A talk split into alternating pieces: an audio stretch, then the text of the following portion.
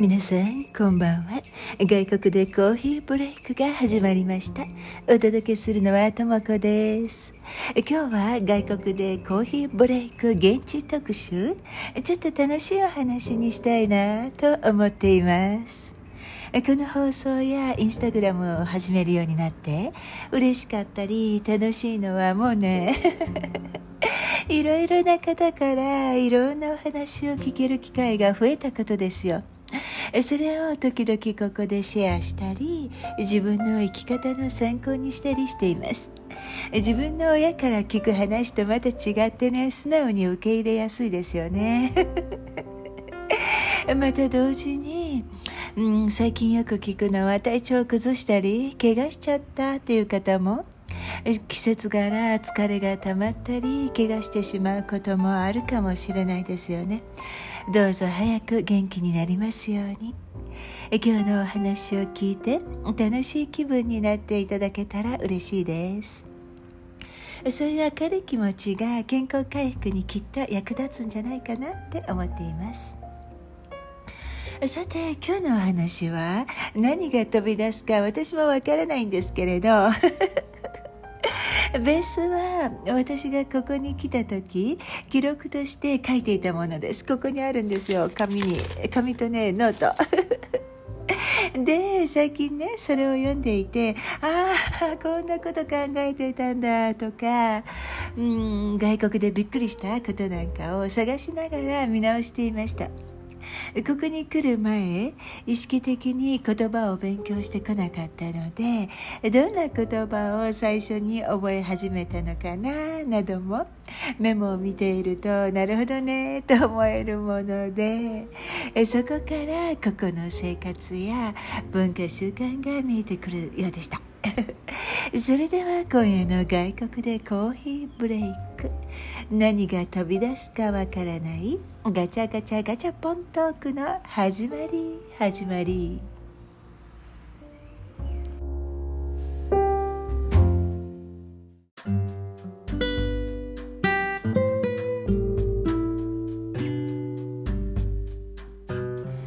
ところで日本のガチャガチャすごいですよね。私もともとミニチュアみたいに本物が小さくなったものなんかが大好きなので最近動画などで見られるガチャガチャのおもちゃの質の高さにもう驚いちゃってますよ。欲しいな。200円とか300円くらいであんなにすっごいものが買えるのなんてね。あの昔銀座のミニチュアさんお気に入りのお店があっていいなでもこれ高いかな買おうかなどうしようかななんてずっと考えていたことを思い出したんですけれどこんな感じの今は何だろうミニチュアのお店なんて大変なのじゃないかなって思います。とはいえ、うん、ドールハウスとか家具なんかねやっぱり専門店のは豪華で綺麗なんでしょうね。私は子供の頃からガチャガチャって言ってるんですけれど今は時々ガシャポンって言ってますよね。でもなぜか私ねそのガシャっていう響きとポンが なんか合わない気がして受け入れられなくって。ついガチャポンって言ってしまいます。間違ってますよね。違うよって言われそう。だからやっぱりねガチャガチャって言ってます。で皆さんガチャガチャのお店に行ったり買ったりしますか？私は今でも日本に行くとこのガチャガチャがしたくなります。あの父がよくまたそんなの買ってきてっていうのでね隠して持って帰るんですけれどどうしてもあのほら丸い 入れ物も可愛いから持って帰りたくってなんかほらあの使って遊べそうじゃないですか。だからカバンの中にゴロゴロ入っているのがね時々転げ落ちたりしてバレちゃうんですよ。あと家族で旅行に行く時など、うん、サービスエリアだっけなあのご当地ご当地ガチャガチャとかあるでしょ？ああいうのがまた欲しくなってもうこそこそねあの回して。ガチャガチャしてであと自分で好きなものとか食べたいものとか買いに行ったりするから遅いんでね 大抵なんか探しに来られちゃって兄に見つかって「お前また買ってんの?」って言われますね。とととじゃあ今日のお話の今日のお話今日のお話。私ねここに来る時たくさん船便で自分のものなんか日本から送ったんですけれど届くまで本当に何にもなくて 今でこそ携帯が1台あれば外国にいてもそこの言葉で困るっていうようなことはない時代なんだけれど当時はねやっぱり辞書を使うことは多かったですよね。辞書必要でした。ところが私ね あの辞書を船便扱いにしたんですよ。もう3ヶ月4ヶ月かかるのに。どうやったら外国語を覚えていくのか知りたかったのでできるだけ自分がすぐにそこの言葉が分かってしまうようなものは手元に置かないようにしようって思ったんですよね当分。今考えたらよくやったなって思いますよ。よくやったなっていうのはあのそんなことっていう方とあのでかしたっていう方と 2つ だってほら言葉がすぐにわからないような外国に住むのって人生の中でそんなにしょっちゅう起こることでもなさそうでしょ？今は携帯にいろんなアプリが入っているから辞書なんかっていう生活が当たり前になっちゃったでしょ？だからああよかったあんな風にわからないことがあってレレレレレって 思える体験ができてって思いますね。つくづく。でいろいろな人たちに助けられての生活が始まったんですけれどもうパン一つ買い方も頼み方も知らなかった私の目もね。なのにねたった1枚表にちょろっと書いてあるだけなんですよ。もうねすぐに飽きちゃったんでしょうね。書いていてもいらなくなることが分かったのかな。身振り手振りっていうのもあったけれどうんそれよりねなんかこうレアな日本人が来たみたいな感じでいろんな人が声をかけてきてくださってその度うんなんかこうあれこれ聞かれたり教えてもらって。たりしてるうちにまあ書かなくてももうその場で何とかしちゃえみたいなね なんかそういう性格だったのですぐに記録するのをやめちゃったんだと思います。その中で一番最初に書いた言葉皆さん何だか分かります？ちょっと外国に住む気分になってどんな言葉が必要になりそうか？考えてみてください。私はその間今夜のお食事の準備を始めようか。今日はねカレーなの。さあじゃあちょっと皆さんが外国に行った時の気分になって、えーと、考えてみて私は冷蔵庫を開けてですね。今日はカレーもう普通のカレーですよ。うーんと何にしようかな。じゃがいもさんとはいこっち。人参さんはここにいて玉ねぎちゃんはどこかな？あここにたっぷり。あえー、ああそうか。じゃあこれとかぼちゃ入れようか。どうしよう。ちょっとだけほんのちょっぴりある。皆さんかぼちゃカレーに入れますか？どうしようか。入れちゃおうかな。ちょっとだけだし。でしょ？でお肉。あお肉もっと早く出しておけば。いいよいしょ。お肉ね冷凍庫に入ってるかも。あカッチンコッチンだ。何にしようか。何肉にしましょう。牛肉がいいかな最近。いっぱい冷凍してあるんだけれどどの肉にしようかな。よしじゃあ今日は牛肉。この間ねチキンカレー作ったのとっても美味しかったんですよ。もう今日はあお肉にしよう。あとはねりんご今日は2個入れちゃう。りんごすりおろしてでいろんな調味料はあっちにあるからと蜂蜜だよし蜂蜜はいという感じという感じ。これだけ出して後で作ります。はいただいまただいま。どうですか？わかりました？えっ、ー、とねえー、最初の言葉ここに書いてあるんですけれどうんとフォーク。フォークかっていう感じですよね。次に、えーと、スプーン。ナイフパンですね。もう信じられない。いきなり食べ物っていう関係のものでね。あの当時はねよく聞かれたんですよ。あ日本はあの棒でお食事お箸ね。みんな棒とか言って。あ棒でお食事するけれどここないのよこれでいい？みたいなね。何で食べる？とかってよく聞かれていたのであフォークとかスプーンとかナイフとかそういうのね 必要だったんですね。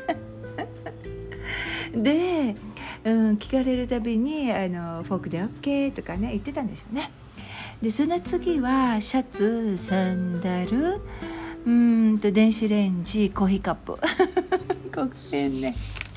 私もなぜかよく覚えていないんですけれどここに来たのが夏だったのでそういうものを買いたかったのかな、うん、電子レンジはね耳で聞いて書いたので今見たらね 綴り間違えてますね。でうんコーヒーカップもわかる気がする。当時からもうねコーヒーに重要性を見出していたんでしょうね。でえー、次がね急にレベルアップでえっとねなぜ誰ですか誰のいついつからいつまでどこですね。これも分かりませんか？なぜか。あのここに来た時はねとにかくお役所に行って書類を出したり作ってもらったりだったのでこういうのはね必要でしたね。でどこっていうのはもう何度も使いましたよ。いろんなところでもどこって聞いても 相手が言ってることは分かってなかったんだけれど。あの道を聞くじゃないですかどこですかとかって。そうするとなんかあのタラタラタララってこういろいろと教えてくれるけども1回で覚えきれないので 最初と2番目ぐらいのところあのまっすぐ行って右に曲がってぐらいまでなんとか覚えてで右に曲がったらまだどことかって。聞いてました。そんなやり方でねやってたんですけれど。何の話だっけ？なんかお役所に行ったりとこっていう話ですよねそうそうそうそうであの書類のね提出先とか、えー、場所移動などでもうどこどこどこどこ誰に誰に誰に誰に誰に みたいなねもうなぜなぜなぜなぜって聞きまくる生活でしたよ。で辞書なしでよくあれだけできたなって思うのはちょっと待ってちょっと待って。咳が出ちゃった。ごめんなさいね。うんあの辞書なしでねよく本当にいろいろできたなって思うのはもうこういう時かな。もちろんねいろんな人が助けてくれたので本当に困るっていうことはなかったんでしょうね。そういう面倒くさかったこととか困ったというような思い出はあんまり残ってないです。でもその時に助けてくれた人のことは強く心に残っていますよね。ありがたいことです。で次はちょっと待って。コーヒーがあるの。コーヒー飲んで。ちょっと待って。ああ美味しい。うん次はねえー、っとどこまで？あ、えー、少し後で今ではなくてすみません。えー、もっと思います。心配しないで。大丈夫です。もちろん。いいえ。ありがとう。甘い。わかりました。食べる。ですね。食べるだって。これはもう何度も何度も言いましたね。シチュエーションがどこに行っても同じで。皆さん分かります。いろいろなお家に招かれるんですよね。であのおもてなしって いうのかな？あの行くじゃないですか。でとにかく食べて食べて食べて食べて食べて食べて食べて食べてってもう本当にねあの いつも言われるんですね。本当に嬉しかった。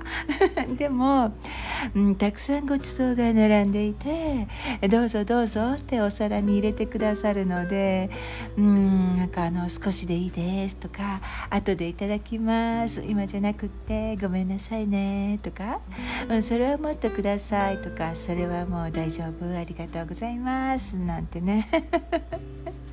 言ってるじゃないですか。あのここはお食事中の飲み物がねアルコール系以外は炭酸飲料のお家が多いんですよね、まあ、最近は減ってきてるかもしれないけれど、うん、コーラとかファンタみたいなのね。で私はそれはもう絶対飲めない無理なのであのお水を持ってくださいとかよくお願いしました。でフルーツを絞ったフルーツジュースなども出るんですけれどもうそれはもう持ってくださいですよね。とっても美味しかったです。でその後が恐怖のデザートタイムですよ。苦いコーヒーにたっぷりお砂糖を入れて飲むし、うん、ケーキタルトプリンムースティラミスとか、まあ、ティラミスに似たようなお菓子とかアイスクリームフルーツサラダもいっぱいいっぱい そういうのをね複数で作ってくれていてあのトントントントンって机の上にね並べてくれて。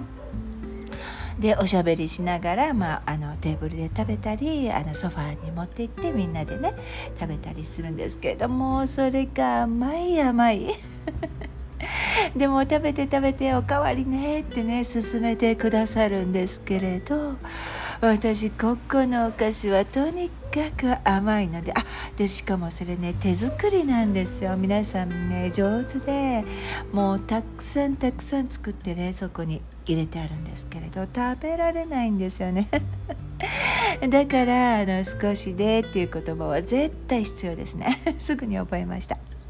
でみんなね遠慮してるのかなって思っちゃうみたいでなんでもっと食べなさい。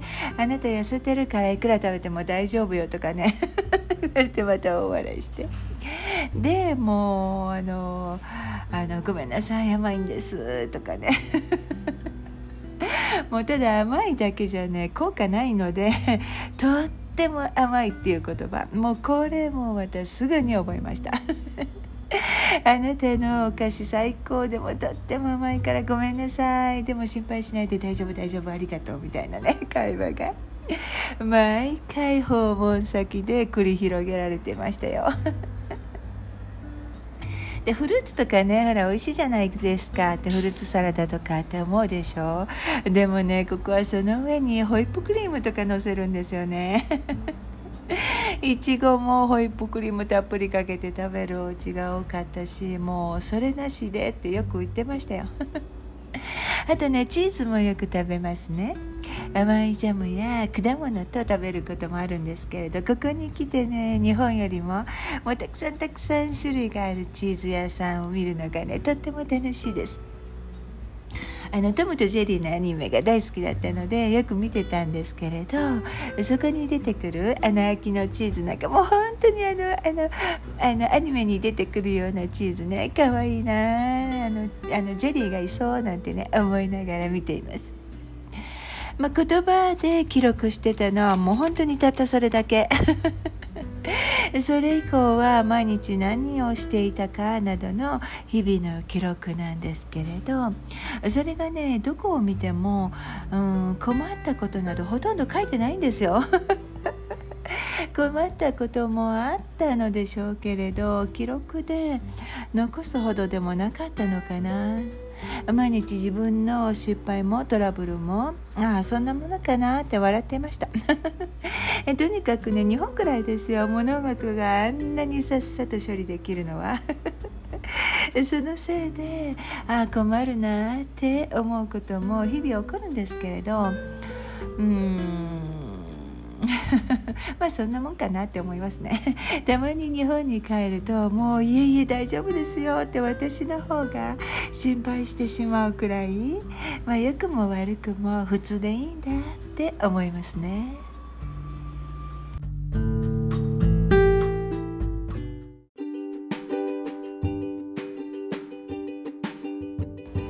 ともこさん本当に困ったことってないんですか？という感じですけれど、うん、普通の日々の生活で頭を抱えるくらい忘れられない困ったことってないですねきっと。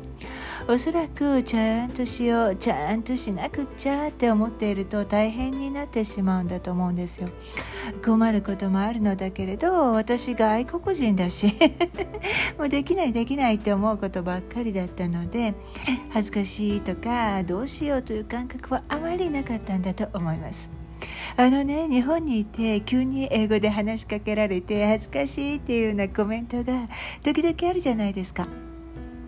ちゃんと話せないし通じなかったら恥ずかしいしとかね。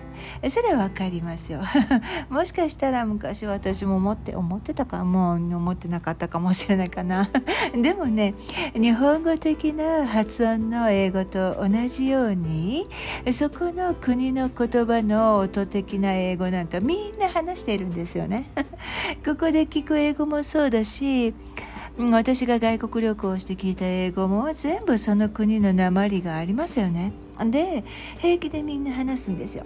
ただ日本の人は日本的な発音の英語に、うん、コンプレックスがあるかもしれないですよね。あまり綺麗じゃないなとかうんそういうところから外国の人がそこの鉛で話すのと日本語英語はちょっとかっこよさが違うみたいな。だけど私ここに住んでいてもう完全にね そのみんなが持っているコンプレックスというのかな。私の英語大丈夫かなとか、うん、まあどこの言葉でもそうですけれど全く恥ずかしいと思わない理由は。あのねこれ皆さんも同じことですよ。日本の方が感じている自分の英語かっこ悪いかなとか音が違うかなという考えは外国の人はねこれっぽっちも頭にないと思います。思思いますっていうかないんですよ。変だなと思わないってこと？日本に来て日本語なまりの英語を聞いている。ただそれだけ。でそういうことは自分の国でもいつも起こっていることだから。そう思うとねわあ自分の英語に自信ないしなんて思わないでしょ。みんな好き勝手に話していますから。L と R の音の違いが話せないとか B と V の違いがとか。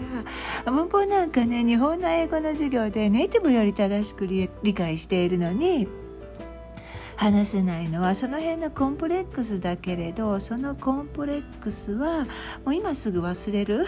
というか日本の方が思っているようなうん悩みっていうのかな？そういうのは存在しないのでそういう気持ちになって、えー好きなだけ話したらいいと思います。ところでね さっき船便のお話をしましたけれどもう何年も前にこっちへ送って未だ使わないものってあるかなって考えてたんですね。皆さんあるとしたら何だと思いますか？すぐに思い出すのはお洋服かな。日本の、うん、お洋服ってやっぱり日本で似合う感じがしますね、うん、季節的にね。ここに来て特に海なんかに行くとなんかねなんだろうな。モードが違うというかエレガントなんだけれどかっこいいとかね。私ね日本から持っていった水着？全部どれも使えませんでしたよ。わざわざ買っていったのに。思い出した思い出した。あのねここのは本当に水着もビジュアも素敵ですよね。大好き。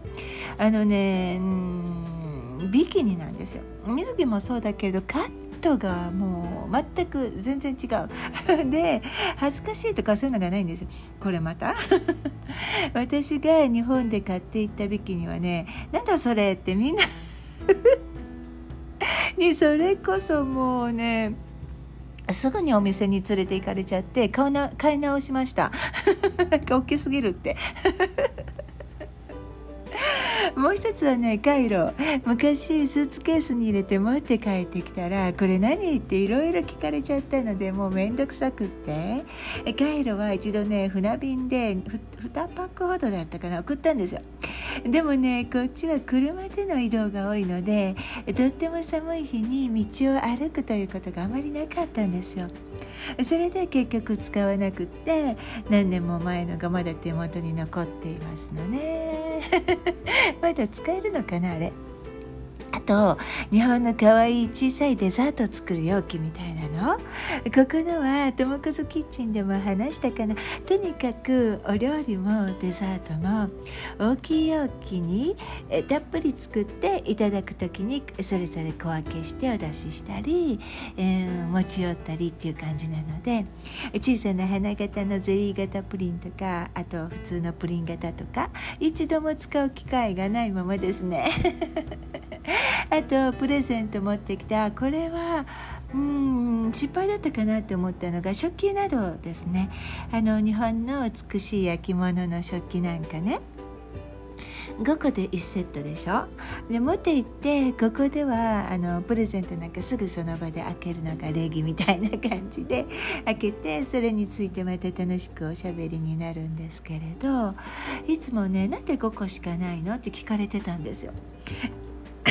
で考えてみるとここはみんなカップルであの出かけたりっていうことがねあの訪問とかパーティーとかも多いので奇数だとじゃあ私のパートナーのがないみたいな そんな感じになっちゃうんですよ。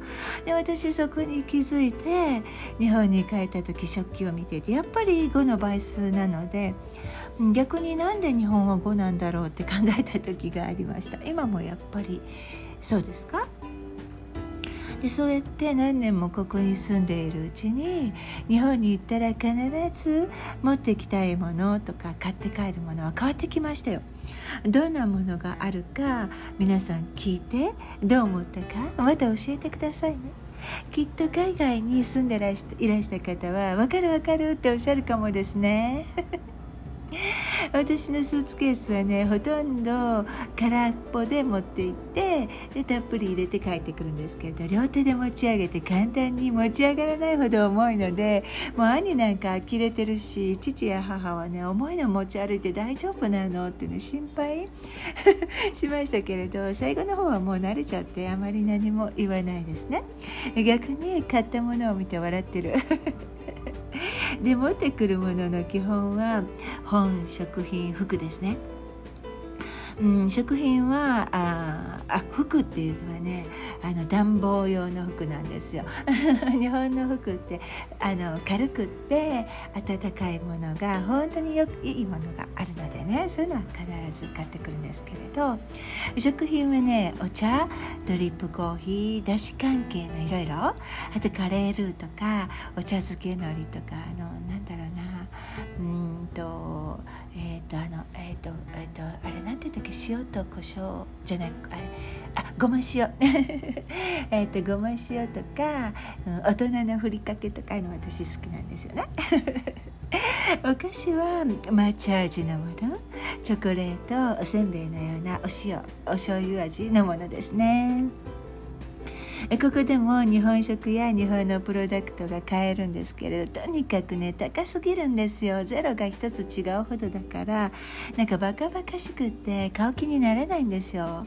カレールーなんて私ねなんか凝ったのよりシンプルなのが好きなんですよ。こっちでいろいろ足してみたいな方が好きなので楽しいし安いの買ってくるんですよ。150円とか200円くらいで買えるでしょ？あのほらりんごと蜂蜜の。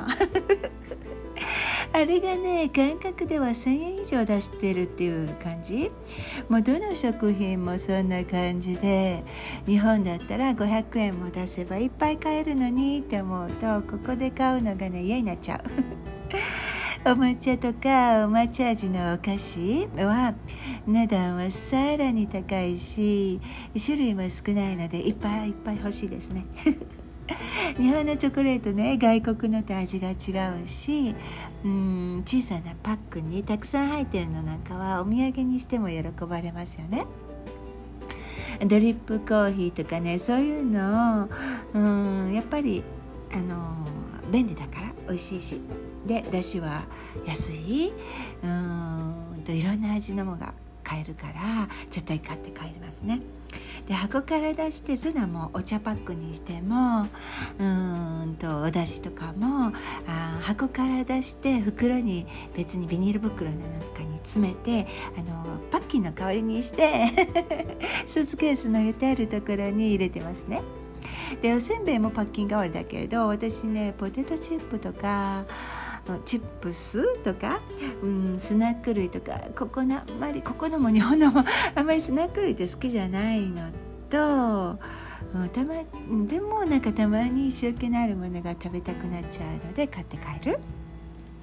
でね父がいつも虎屋さんの羊羹とお正月に開けるね瓶入りの黒豆を持って帰りなさいってくれるんですけれどもうね虎屋さんは大好きだから何が何でも持って帰るけれど瓶入りの黒豆はね大抵重すぎてもう入らないんですよ だから気持ちだけもらってこっそり置いてくる まあこういうものは絶対買って帰ってくるってことですね。でお洋服は、まあ、自分が欲しいブランドの服はほんの少しとユニクロは必ず行きますね。日本の安いし。手軽に着られるのでうんと日本に着いたら空港のショップをチェックしておいて最後に空港で買うこともあります。あとは薬局？そこで毎年買うのはうんとね私がもう何年も愛用している目薬と葛根と 目薬ね日本のみたいに手軽に使えるものがなくって処方箋がないと買えないっていうものが多いのでこちらのを買ったことがないんですよ。お薬以外では歯ブラシ絶対買います。日本のは小さめでブラシがいろいろと工夫してあるので、うん、ここの大きくて硬い歯ブラシよりずっとずっと好き。でもそういうものもね2年帰国してないのでストックが減ってきちゃった。寂しいな困っちゃう。でこんなものを大量にスーツケースに詰めておなじみの空港ホテルに着いたら最後の最後っていう思いで空港のお店でまた買い物します。ちょっと寂しいのともうここから先は日本のものが簡単に食べられない買えない生活になると思うとついついね。日本の雑誌や和菓子なんか買ってねベッドで読んで。まあでも空港での買い物についてはまたいつか別の機会にね。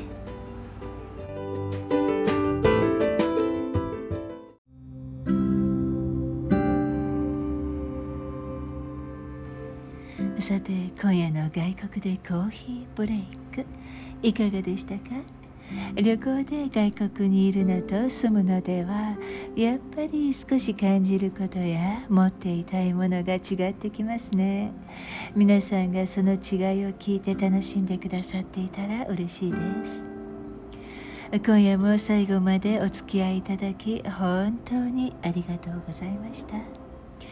皆様の週末が日本にいる楽しさや便利さを再確認してますます自分の生活に幸せを感じたり外国の陽気な生活も想像したり取り入れてみて日々の暮らしが愉快で充実した時間で満たされますように。